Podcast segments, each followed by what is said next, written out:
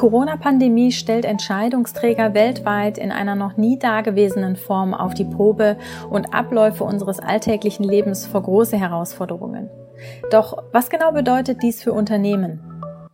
Wir von Black Bull International versuchen in unserem Corona Helpdesk Podcast diese Frage aus medizinischer und wirtschaftlicher Sicht zu beleuchten und so nützliche Handlungsempfehlungen für Unternehmen zusammenzustellen.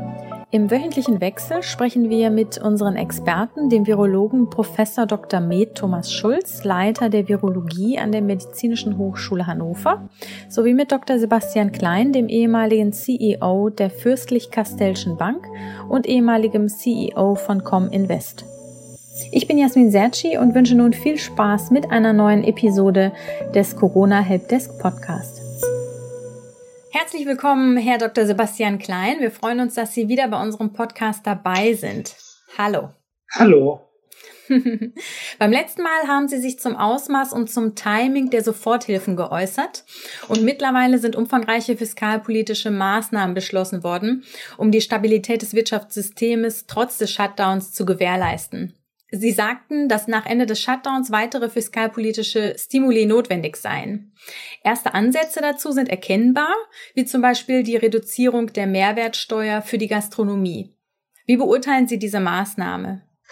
Ich will vielleicht zu der Dualität der verschiedenen ähm, geldpolitischen und fiskalpolitischen Maßnahmen nochmal ein Bild prägen, was ganz gut in die Krise passt. So ein bisschen hat man den Eindruck, die Wirtschaft ist auch verwundet worden. Und der Verwundete ist auf die Intensivstation gekommen. Und im ersten Schritt hat man versucht, das Blut zu stillen. Stop the bleeding, wird der Engländer dazu sagen. Das war der erste Teil der Maßnahmen, indem man gesagt hat, die Staaten über Kurzarbeitergeld, über Soforthilfe, über Kredite versuchen, so weit wie möglich die wirtschaftliche Infrastruktur am Leben zu erhalten.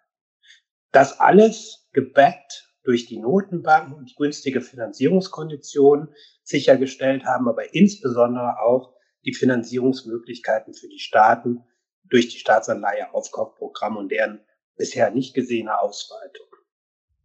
Jetzt ist aber die nächste Frage, wenn wir jetzt phasenweise Teile der Wirtschaft wieder öffnen können, wenn es die Mediziner uns ähm, anzeigen, dass es wieder möglich wäre, wie kriegen wir die verängstigten Verbraucher, die erstens vielleicht im Shutdown auch die Erfahrung gemacht haben, dass man nicht, wenn man nicht so viel ausgibt, auch ganz gut leben kann, die aber vielleicht auch Sorge vor der Rezession haben, die uns bevorsteht. Wie kriegen wir die Verbraucher dazu, wieder Geld auszugeben? Und dafür braucht es eine nächste Welle, ähm, wie so eine Infusion mit Vitaminen und neuem Blut für den Verwundeten.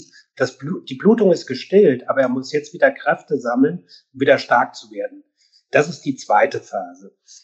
Mit der Reduzierung der Umsatzsteuer für die Gastronomie hat man einen besonders betroffenen Bereich des Shutdowns ins Auge gefasst. Besonders betroffen aus zwei Gründen. Erstens, die Gastronomie musste ja quasi komplett schließen, wenn man mal von ein paar Takeaway-Angeboten absieht. Das zweite ist aber auch, dass die Gastronomie per se schon eine relativ geringe Gewinnmarge im Durchschnitt der Unternehmen hatte.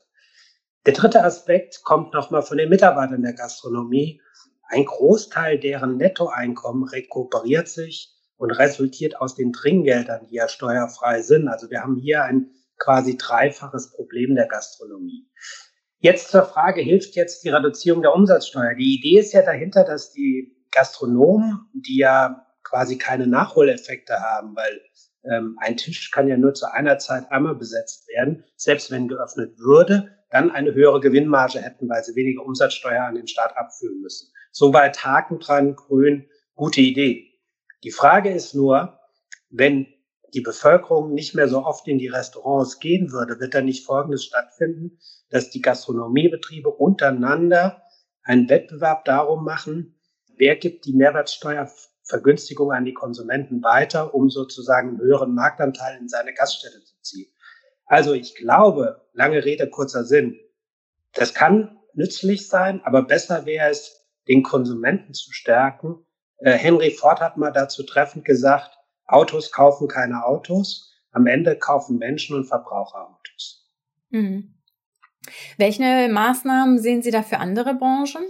Äh, ich glaube, wiederum auch bei anderen Branchen würde ich sehr stark versuchen, in dieser Infusionsphase, um den Kreislauf wieder in Gang zu setzen, sehr stark auf den Konsumenten zu setzen und vielleicht noch auf zwei Aspekte bei der Unternehmensseite. Ich fange mal mit dem Konsumenten an. Womit wir sehr gute Erfahrungen gemacht haben, war ja die Abwrackprämie der letzten Krise. Auch das ist wieder in Diskussion, durchaus verknüpfbar auch mit dem zweiten Großthema, was so ein bisschen droht in Vergessenheit zu geraten, nämlich der Klimawandel.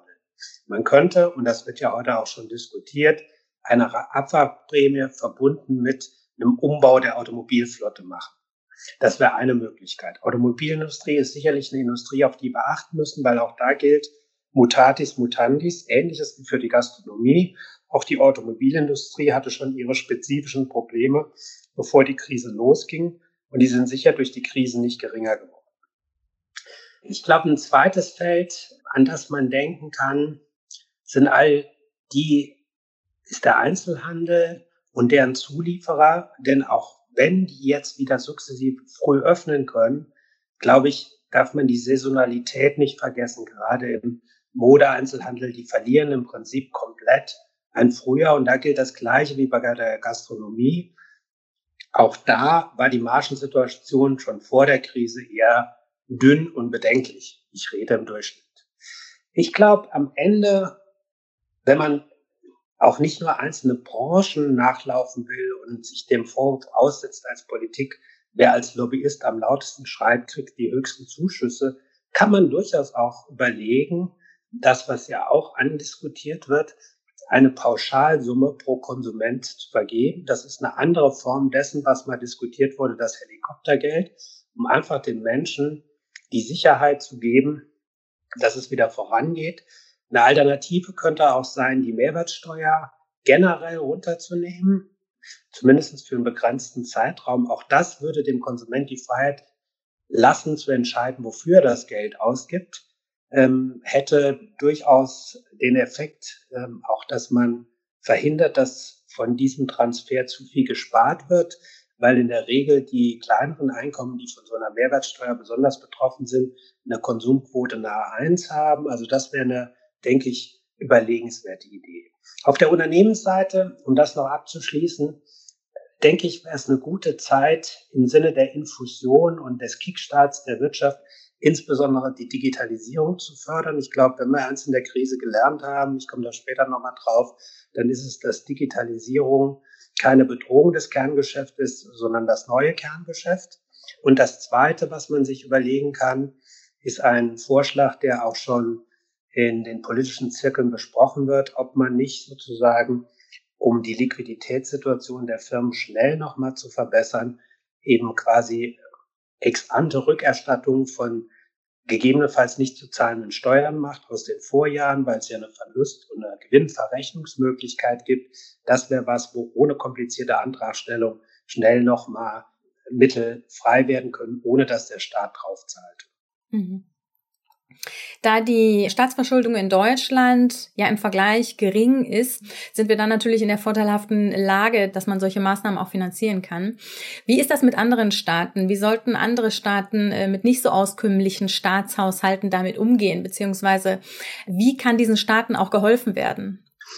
Ich glaube, wichtig ist hier, dass wir uns vergegenwärtigen, dass es eine andere Situation ist als zu Zeiten der EU-Staatsschuldenkrise. In der Staatsschuldenkrise kamen diese Länder in Bedrängnis, weil der Kapitalmarkt äh, ihre Bonität nicht im Durchschnitt bewertet hat, sondern sehr genau hingeschaut hat auf einmal.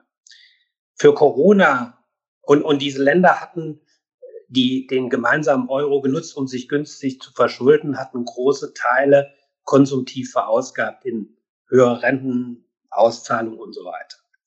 Ich glaube, diesmal ist Corona hat nichts mit solider oder nicht solider Haushaltspolitik in der Genese zu tun, sondern lediglich die Effekte der Haushaltspolitik sind, geben uns eine unterschiedliche Basis für die verschiedenen Länder. Und ich glaube, es wird unausweichlich sein für die drei großen Wirtschaftskräfte, oder nennen wir es die vier großen Wirtschaftskräfte, USA, China, Japan und Deutschland, wenn sie ihre Absatzmärkte auch erhalten wollen, diesen Ländern in welcher Form auch immer unter die Arme zu greifen.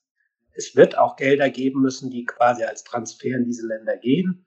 Man sollte das mit Blick auf die politischen äh, Nebenwirkungen, äh, sprich Instrumentalisierung durch die AfD, ähm, in Grenzen halten. Aber dieser Weg wird gegangen werden müssen. Die Starken werden den Schwachen helfen müssen. Im eigenen Interesse übrigens, nicht nur im eigenen Wirtschaftsinteresse, um den Export äh, wieder in Schwung zu bringen, sondern auch im Interesse der Stabilität der gesamten Welt. Die Corona-Krise führt jedem die Verflechtung der Weltwirtschaft vor Augen. Wie wird die äh, Globalisierung nach der Krise aussehen? Können Sie sich vorstellen, dass die zurückgedreht werden könnte? Ist ähnlich wie die Digitalisierung ein Fakt, den man gar nicht zurückdrehen kann und auch nicht zurückdrehen muss wegen Corona. Da geht vieles durcheinander. Wir haben immer in Krisen, die die gesamte Welt betreffen, haben wir natürlich einen Dominoeffekt durch die Verflechtung. Dafür haben wir in guten Zeiten einen Multiplikatoreffekt durch die Verflechtung. Und die Effizienzgewinne, die wir durch die Globalisierung haben, indem wir nicht alles hier teuer produzieren, sondern Handel international betreiben, diese Wohlfahrtsgewinne, auf die können wir gar nicht verzichten. Man stelle sich noch vor, was das für ärmere Länder bedeuten würde, wenn sie nichts mehr exportieren könnten. Ähm, insofern glaube ich, wird was anderes einsetzen, nämlich statt Zurückdrehen der Globalisierung wird man sich Gedanken machen über den Begriff und das Konzept der Reserven oder neufränkisch formuliert Slack.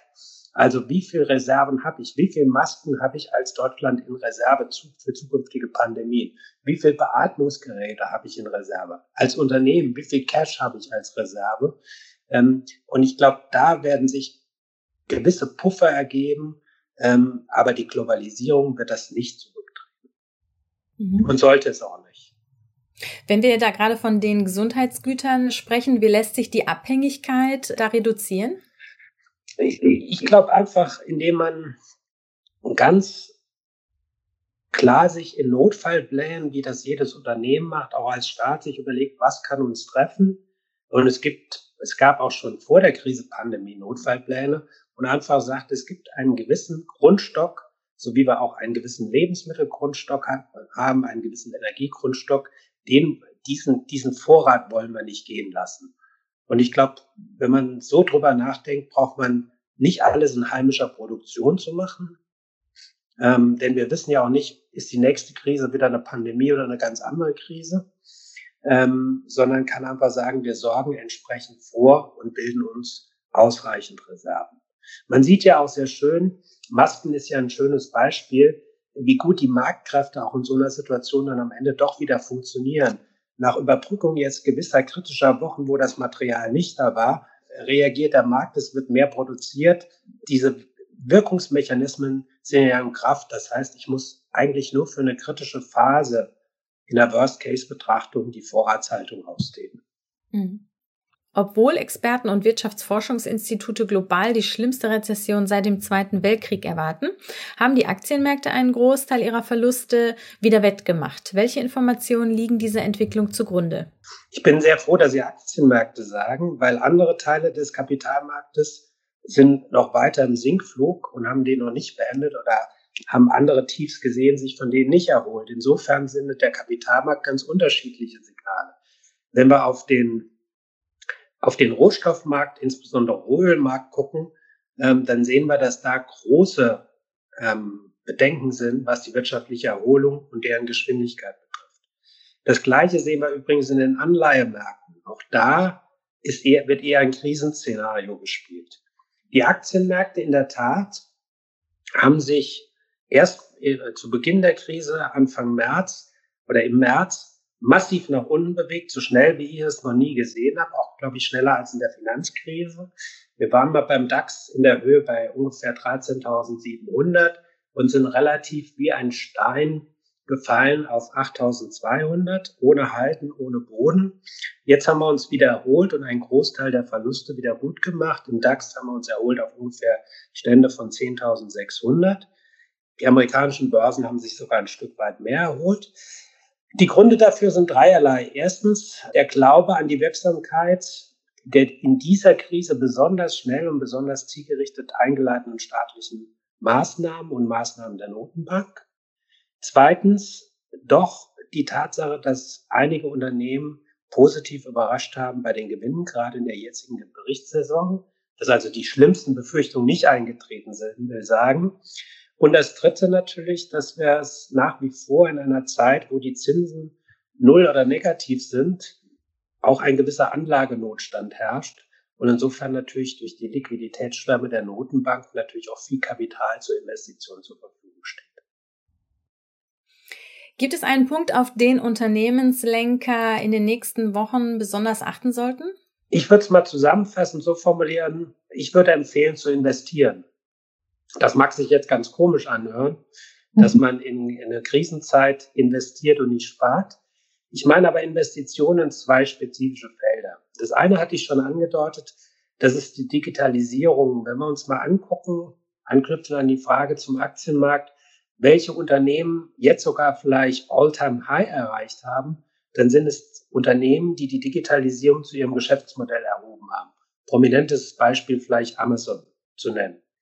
Und ich glaube, dass auch durch diese Phase des Shutdowns zunehmend auch Bevölkerungsgruppen, die vielleicht der Digitalisierung skeptisch gegenüberstanden, auf einmal die Vorteile einer Bestellung per Internet, äh, sei es von Lebensmitteln, sei es von Essen, dazugelernt haben, sei es Online-Banking im Bereich des Finanzwesens. Und ich glaube, das ist nicht mehr wegzudecken. Und es ist keine Bedrohung des bestehenden Geschäfts in vielen Branchen, sondern es ist eigentlich eine weitere Absicherung und die Sicherstellung, dass wir auch zukünftig die neuen Kunden auf alternativen Wegen mitbedienen können. Man sagt zum Beispiel auch in der Automobilindustrie, dass Tesla deshalb profitiert, weil sie eben in der, im Online-Verkauf sehr viel weiter sind als viele traditionelle Anbieter. Deshalb erster Punkt Digitalisierung. Und wenn man dann im Moment vielleicht sich scheut, größere Investitionen durch Personalaufbau in dem Bereich vorzunehmen, dann kann man das durchaus in einer ersten Projektphase auch durch interimistische Manager und Projektteams lösen, die vielleicht einem helfen, da einen Kickstart zu kriegen, ohne dass man fixe Kosten hat. Ich empfehle sowieso die Digitalisierung auf der grünen Wiese zu machen und nicht im Stamm, im Stammgeschäft. Insofern braucht man auch das neue. Personal, gutes Stichwort. Das ist meine zweite Investitionsempfehlung. Ähm, in der Historie haben wir in Rezessionen sehr oft gesehen, auch bei schweren Rezessionen, dass man erst enorme Restrukturierungsstellungen verbraten hat, um Personal zu reduzieren und dann wahnsinnig hohe Kosten der Wiedereinstellung von anderem Personal in Kauf genommen hat, als die Wirtschaft wieder ansprang. Vielleicht empfiehlt es sich diesmal zu überlegen, ob man die Liquidität und Profitabilität nicht durch andere Maßnahmen schonen kann, indem man mal die Ausschüttungen hinterfragt, indem man mal Aktienrückkäufe hinterfragt, indem man auch die Sachkosten hinterfragt, um auf die Profitabilitätsebene zu gehen und sich beim Personal vielleicht kreative Modelle überlegt, wie man die Stammbelegschaft doch an Bord halten kann. Das ist zum einen natürlich das, was der Staat bietet, das Kurzarbeitergeld. Aber ich denke, man könnte auch sehr kreativ sein und darüber hinausgehend vielleicht Gehaltskürzungen mit Mitarbeitern vereinbaren, die nicht in Kurzarbeit sind, und ihnen für die Zeit danach einen sogenannten Besserungsschein geben oder auch gewisse Beteiligungen an der Profitabilität des Unternehmens fest in Aussicht stellen. Ich denke, dass das ein guter Weg wäre, gesamtwirtschaftlich Stabilität und Kurs zu halten, aber auch für einzelne Unternehmen sehr hilfreich wäre, eben nicht große, das Loch in diesem Jahr noch größer zu machen durch die Restrukturierungsrückstellung und im nächsten Jahr äh, oder im übernächsten Jahr spätestens dann wieder enorme Kosten aufzuwenden, in einem for Talent sich wieder die guten Leute zu sichern. Das wären meine zwei Gedanken, die natürlich unternehmensspezifisch sehr unterschiedlich ausfallen können, aber Digitalisierung und Stammbelegschaft mal als Stichworte als äh, Key Takeaways. Mhm. Ja, Herr Dr. Klein, äh, herzlichen Dank dafür, also für Beantwortung der Frage und natürlich auch für unser Gespräch. Wir sind nämlich schon wieder am Ende unseres Podcasts, unserer Episode angekommen. Danke für die schönen, ähm, anschaulichen Beispiele. Schon wie beim letzten Mal. Das äh, freut mich persönlich auch immer sehr. Und äh, ja, wir freuen uns aufs nächste Mal. Danke. Ich freue mich auch. Vielen Dank. Tschüss. Tschüss. Vielen Dank an unseren Experten und natürlich an Sie fürs Zuhören. Wenn Sie selbst Fragen haben, die Sie gerne von unseren Experten beantwortet hätten, senden Sie uns einfach eine E-Mail an helpdesk at blackbull-international.com. Außerdem finden Sie viele weitere interessante Inhalte zum Thema unter www.corona-helpdesk.de.